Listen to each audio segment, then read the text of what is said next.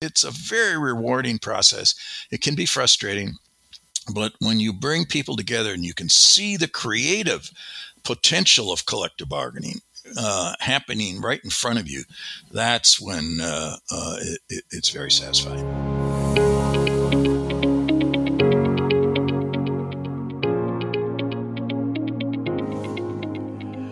Welcome to The Work Goes On, a podcast from the Industrial Relations section at Princeton University. I'm your host, Orley Ashenfelter, the Joseph Douglas Green 1895 Professor of Economics at Princeton University.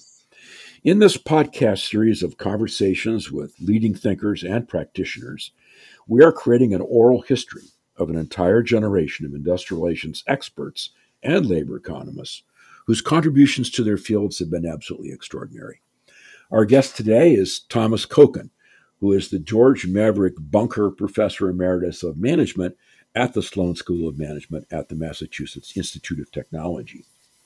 He is renowned for his work on industrial relations and for the organization of work. Tom, welcome to The Work Goes On. Delighted to be here, Orley. Let, us begin the discussion by talking about your background. Where did you grow up?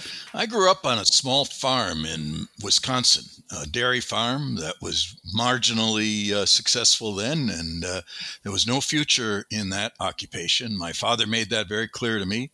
Said, uh, "Get as much education as you can." And do something else. And uh, yes, I did. Uh, and was lucky enough uh, to get a great education at a Catholic grade school, very good public high school, and the University of Wisconsin in Madison. I know you were a, an undergraduate at Wisconsin and also a PhD. Yes, Wisconsin at the time had this uh, uh, wonderful industrial relations program with uh, some of the best uh, academics and scholars and practitioners uh, of that era. Uh, I didn't know anything about industrial relations, but I ended up by accident in this course called uh, uh, Trade Unionism, taught by a fellow by the name of Jack Barbash, who came right oh, out Jack of, Barbash, right out of the 1930s and the the, the socialists, and uh, uh, was a, was really an intellectual, and he really uh, taught me some things about unions I had never thought about, and did it in such a profound way that I never left. And then he encouraged me to, uh, this was as an undergraduate, then he encouraged me to go on to graduate school. And he was a great mentor. And he passed me on to some people who were uh, more up to date in terms of research methodology and uh, quantitative analysis and said, You've got to learn this stuff. Uh, he said, That's not what I do, but that's what you need to do.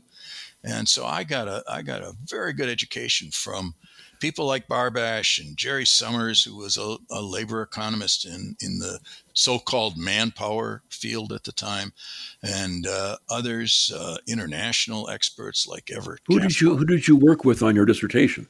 My dissertation was in organizational behavior in the business school with uh, in, in the industrial relations program, but we had faculty from there. A fellow by the name of Larry Cummings, who uh, was a great um, industrial social psychologist, uh, president of his associations, and so on. And and he was a stickler for uh, uh, figuring out how to measure interesting uh, issues about conflict and about power. And so I gravitated to him, and then to a fellow by the name of Schwab, Don Schwab. Now Don was a real character. He was very young at the time, assistant professor, full of himself, full of everything else and he taught us methodology and he taught us statistics and methodology as as uh, only he could in a very colorful way, but a very high standards uh, fashion. And so that was my education at yeah. Wisconsin. Yeah. Now you you must have known Craig Olson. Oh, Craig was a dear friend. Craig came a few years after I did, uh, but Craig was uh, uh, one of the uh, premier graduates of, of that program. He uh, was equally interdisciplinary. He went through the same process I did in learning from the same people. Uh, went on to a very distinguished career and unfortunately uh, died at way too early an age. Yeah, way too. He, he was a, quite a remarkable character. He visited us here yes.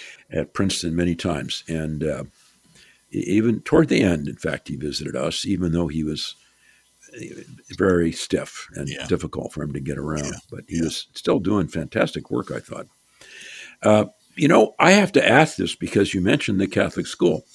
You actually started something called the Catholic Scholars for Worker Justice. Worker Justice.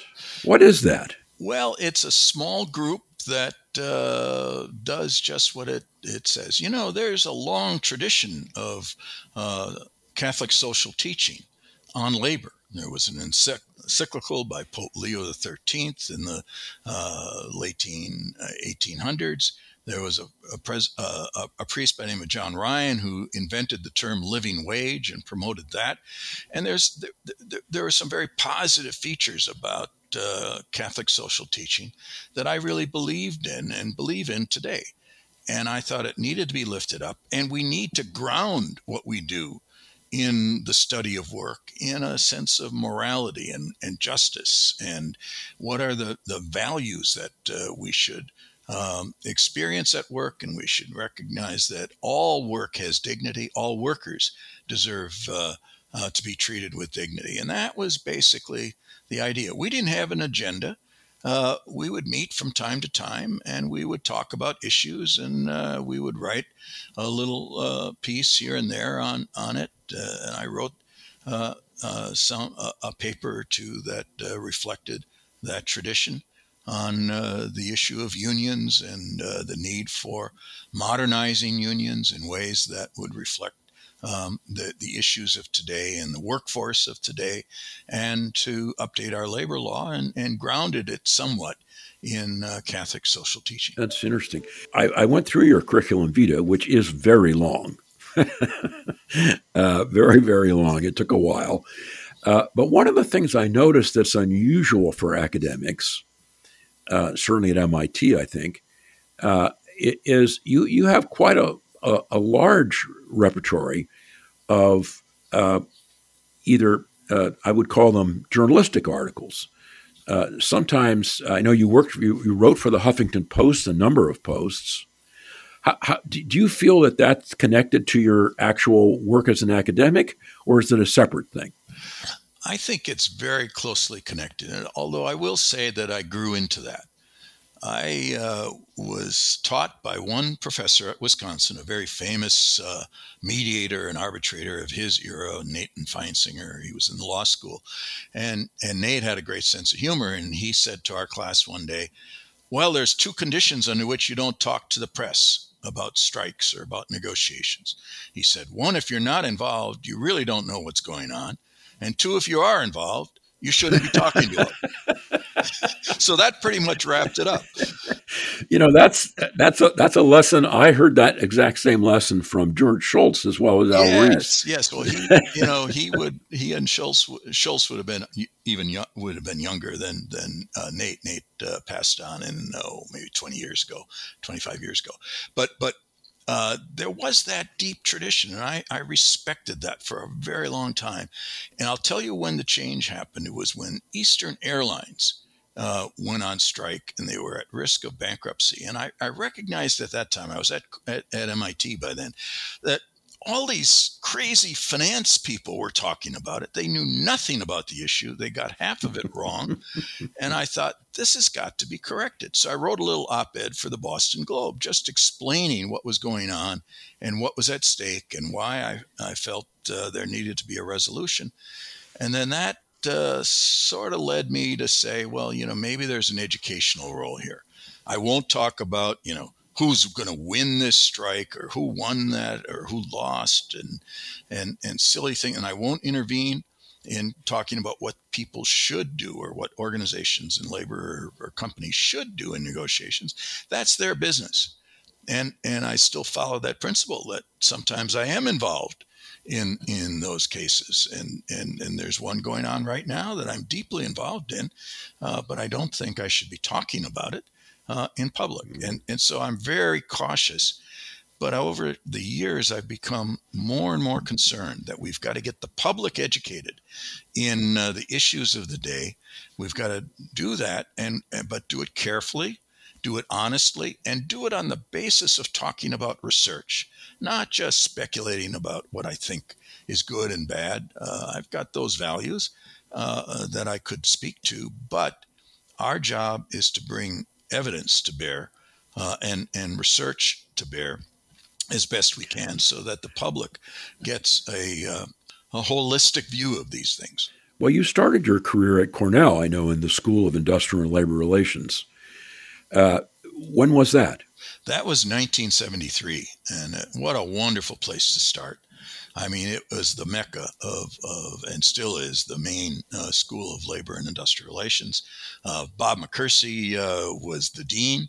I told Bob uh, many times over the years the worst mistake he made in his life is he hired me, and uh, uh, he might disagree, but he gets a, a, good kick out of that.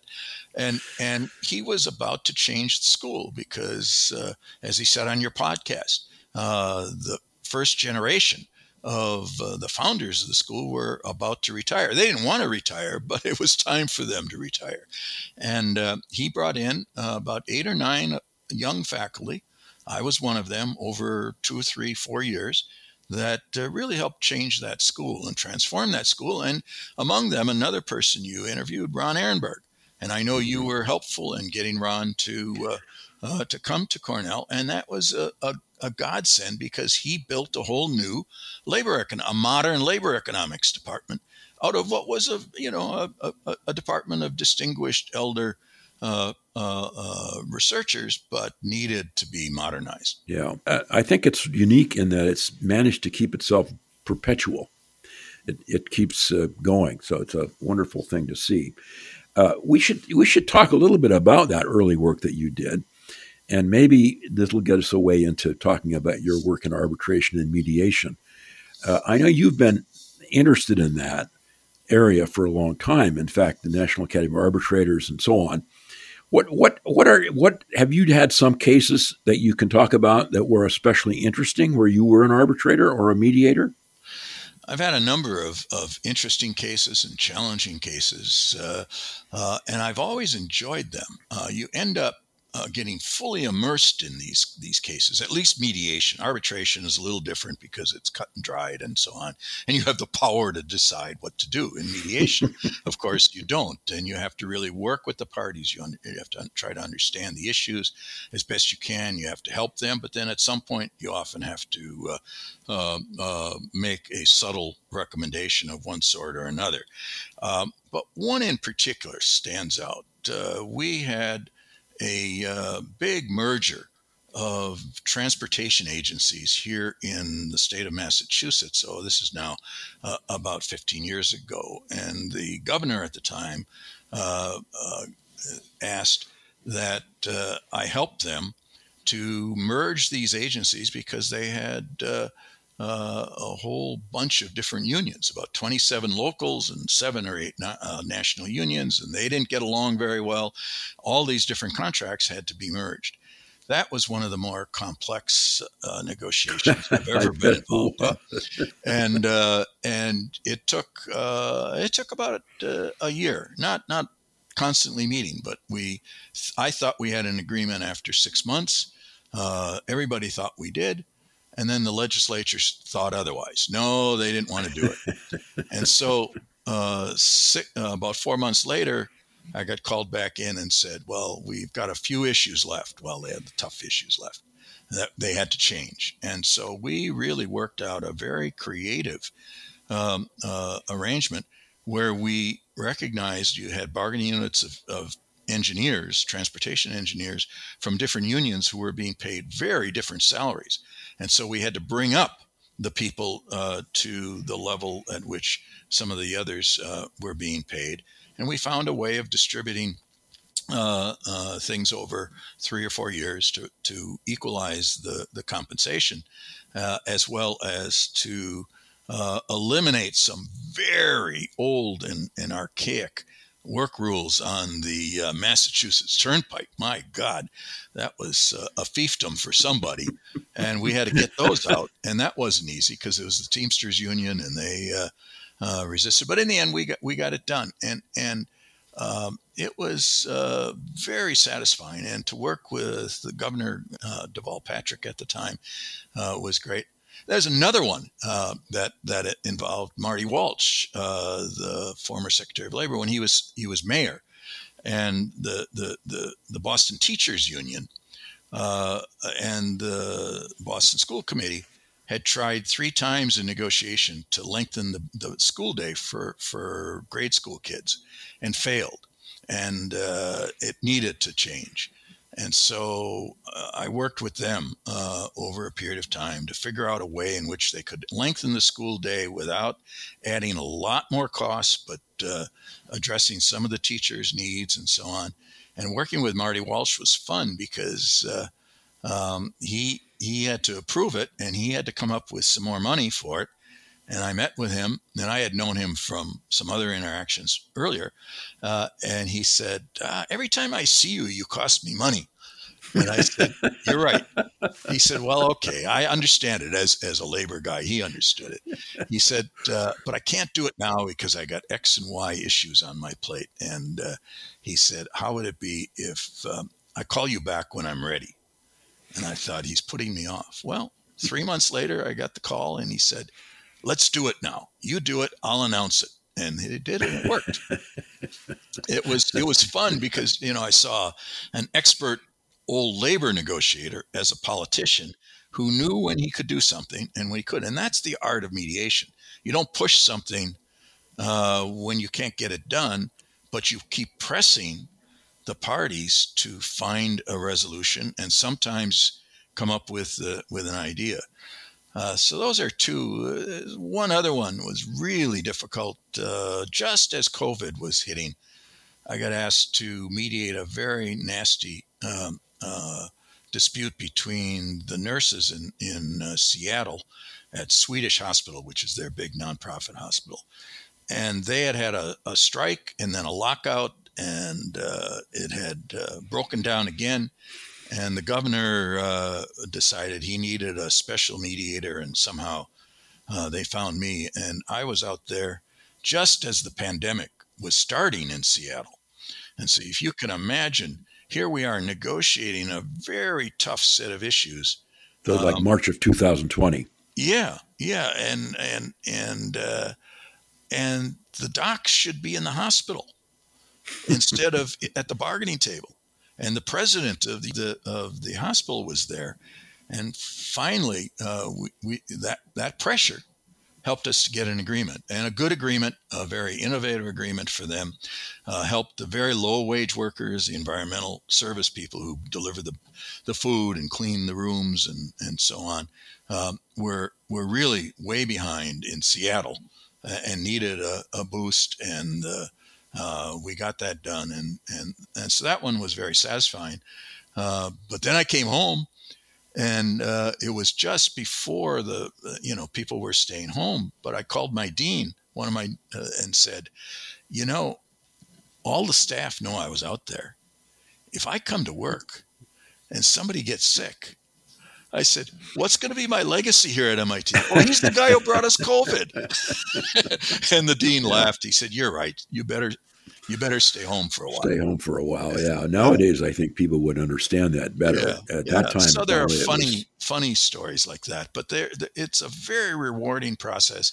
It can be frustrating, but when you bring people together and you can see the creative potential of collective bargaining uh, happening right in front of you, that's when uh, uh, it, it's very satisfying. Yeah, we should turn to your uh, one or two of your. You, most recently, you've been writing books, uh, not not often, but enough. And I know one of them is is one that I've found interesting. It, it's hard to talk about in a way, but it, it's this notion of a kind of a social contract or workers' rights that somehow uh, should be widely respected without having to be even legislated. What what how did you come to think about all that? Well, I think uh, the idea of a social contract has been on my mind, but what really uh, cemented it was uh, as I reflected on a very famous uh, negotiation in the auto industry in 1948 through 1950. It sort of extended for a while. Uh, uh when Walter Reuther was the famous uh, president of the auto workers, he and, and General Motors negotiated what uh, the newspaper there and then Fortune magazine called the Treaty of Detroit. And that was a critical bargain because what they said was look, uh, if you unions stay out of our hair on managerial issues, we will agree to a wage formula that says we'll uh, tr- uh, have a cost of living uh, escalator that protects against inflation, and we'll give you uh, or agree to a um, annual improvement factor that reflects the growth in national productivity. So, what that did as a social contract, it meant as the economy got better, so hmm. did the standard of living of workers. And you saw, uh, as, as you know, productivity and uh, wage growth uh, moved in tandem from the 50s through the 1970s, and then it all all broke down. But it was that so, sort of social contract that I think we need to restore today. Now, we have to do it on other issues in addition to wages. We clearly need new wage norms. Uh, and we're seeing that play out in bargaining today, where workers and unions now feel they're strong enough uh, to really press for, for wages that make up for inflation and so on. Um, we don't know what that new wage norm ought to be, but for too long, wages stagnated in, income inequality grew uh, uh, to unacceptable levels. And now it's time to start to put us on a path, not to re- reclaim all of that all at once, but to, to get us on a better path where these economic forces move together uh, rather than uh, uh, separately. You know, it's interesting because uh, when I was a graduate student, uh, I mentioned this, in fact, in a podcast with Mike Piore, who had the same point, by the way, that you just made about the fact that productivity growth and wage growth moved in tandem back in the 1950s and 60s. And I even remember closing uh, a model by saying that real wage growth is identical to productivity growth. And so, if you could explain wage growth, then productivity growth being exogenous, you could explain price growth. And then, of course, it, that, that doesn't work anymore. In fact, uh, he pointed out that Solow had even said it was a natural law. It apparently got repealed. Uh, but I hadn't I hadn't thought about it until recently. Several other people have noted this that maybe this growth of real wages with productivity wasn't a natural thing. Maybe maybe it was something that happened because of uh, of, a, of a, a very conscious effort to make sure that there was a sharing of the output growth in the economy. It's a very, a, a very interesting subject. We, we should also ask you, though, speaking of cars, about the current automobile strike. Are you involved in that at all? Uh, not directly, no. Uh, Good. That means you can talk about it. it's a very difficult uh, negotiations and strike, uh, and it has uh, deep economic uh, dimensions and deep political dimensions. Start with the political ones because they're more uh, obvious. We have a new union president of the auto workers. Auto workers used to be, as Walter Reuther, I mentioned earlier, was uh, the most innovative labor leader of our time, and it was a very progressive, powerful union. And then it fell on hard times uh, declined, and then it uh, ran into corruption of some of its leaders. Well, this guy, uh, uh the new president, Fain, came out of uh, the woodwork and said, I'm going to be the new president. I'm going to get rid of all these other guys, even though uh, the, the current president was, was not accused of corruption, but he was from that same um, group. And I'm going to really rebuild this union in a powerful way. We're going to stand up to these corporations and we're going to demonstrate that we've got real power. And so elect me. So they did. And so he's got a mandate and he's got a platform that uh, he is articulating, as we see uh, in negotiations uh, and in the strike that started uh, recently. And, and uh, we don't know where this will end up. But um, those are the political dimensions that, that he he has to deliver. It's, you know, Tom, it's good it's good to mention that too because uh, when I teach about trade unions, I try to explain that the union itself is a political device. Yes. It's, it's not it isn't doesn't run like a, a, in a very simple explanation for how it works. Go ahead. That's right. That's right. So those are the political dimensions. Uh, the economic dimensions are that the the real wages of auto workers have fallen uh, uh, in the since 2007 and 8 you know when we had the bankruptcies of general motors and chrysler and the deep recession of that that era um, they haven't recovered from that. Uh, and uh, uh, then they negotiated an agreement about uh, three years ago four years ago now that created a two-tier wage settlement. And that is new hires would come in at a lower level than incumbent workers doing the same work. That's always a ticket to a future conflict. We saw that in airlines in the 1980s. Every time I see that, I just say, well, just wait. This is going to blow up because eventually uh, you can't live with those divisions inside uh, of a union or inside of a, uh, of a, of a company uh, when you have people doing the same work for different uh, compensation. So, so they've got to fix that issue, and I think they will. There's going to be more money going to uh, people at the bottom, uh, and they're probably have to bring those up uh, uh, considerably. They also are going to have to bring up wages to make up for the rapid um, uh, rate of inflation that they've that has eaten away at their real wages, and then um, the, the, the, this comes at a situa- in a situation that is always going to predict a strike, and your former colleague Al Rees was the first to identify this. And he said in one of his, his books or writings or articles that when you have a situation where the, the expectations are on different time frames, that is, the workers are looking backward and saying, we lost ground to wages and the company did well. And the companies are looking forward and saying, but we have tough times coming ahead. We've got to invest in new um, opportunities. Competition is very strong. So you have the, the workers looking backward, the companies looking forward. Al Rees said that's going to predict a strike. Well, Al uh, was right, and, and, and that's what we're observing here. Uh, and so uh, this will be a difficult negotiations. You also have new technology at the heart of this dispute with electric vehicles coming along. That's going to eliminate uh, a lot of uh, UAW jobs because you don't have the internal combustion engine. They call it powertrain uh, mm-hmm. division, uh, where they make the transmissions and, and, and the engine parts. Uh, that's going to go away, and you'll need less labor, and you'll need labor with a different set of skills. Now, those skills can be retrained, and and they can they can get there, but uh, they're going to have to make that adjustment, and they're dealing with uh, some joint ventures that are not particularly interested in being unionized, and so uh, the union is asking the the the auto companies to be neutral or to uh, uh, help them to organize in those new plants. So those are the issues. Uh, they're tough issues. Uh, they're going to require some some skillful problem solving. Uh, there are big issues for the economy at stake if there's a long um, uh, auto strike that spreads across all of the auto plants. We don't know how these things will play out. I do believe that given what's at stake, big stakes for the auto companies, big stakes for for the union, big state stakes for the economy and for the Biden administration. There's going to be an enormous amount of pressure to reach an agreement and to find solutions to these issues. They're not insurmountable. Well, I hope the agreement can be one that doesn't paper over matters and tries to get at some more fundamentals. And uh, may I'm not sure that'll happen.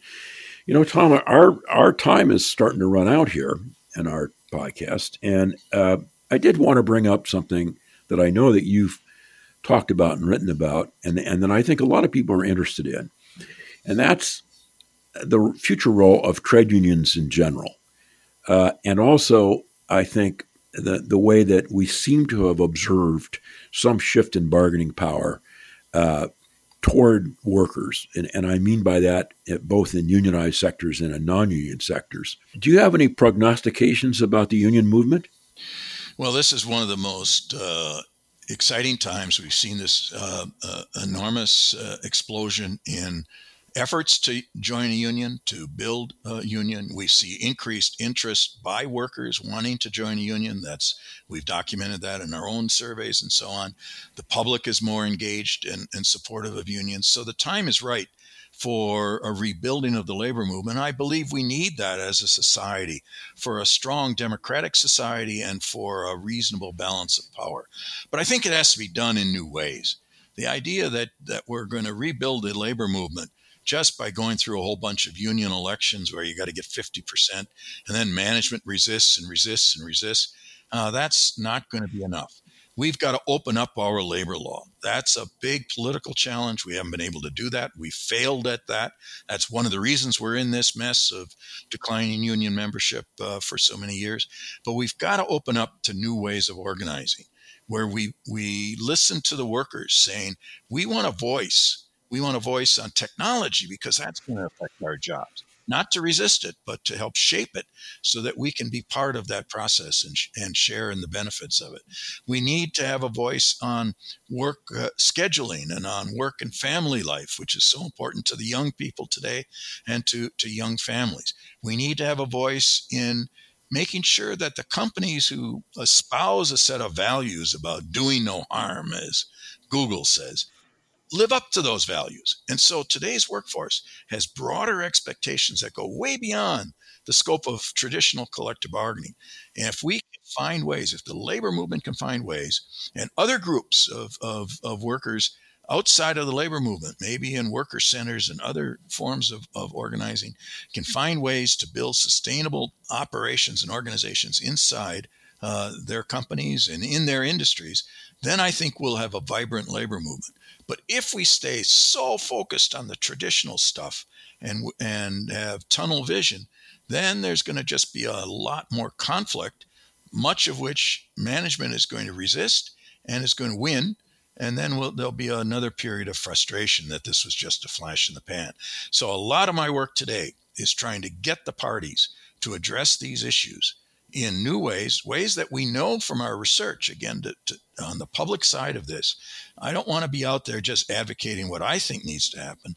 I want to be out there talking about what the research is telling us is needed for workers to have a real voice, what we need to do to change the way we bring new technologies in so that they augment work rather than just look to replace workers, and that we're fair to those people who uh, are displaced because there will be displacement and provide um, fair adjustment assistance. So, so there are new things that can be done. That's why it's an exciting time to help uh, work on these issues, to keep doing research, so we keep learning uh, about uh, uh, what is is needed and what's possible, and uh, it keeps me busy. Yes, very. You have a very articulate, passionate way of talking about it too, which I really appreciate.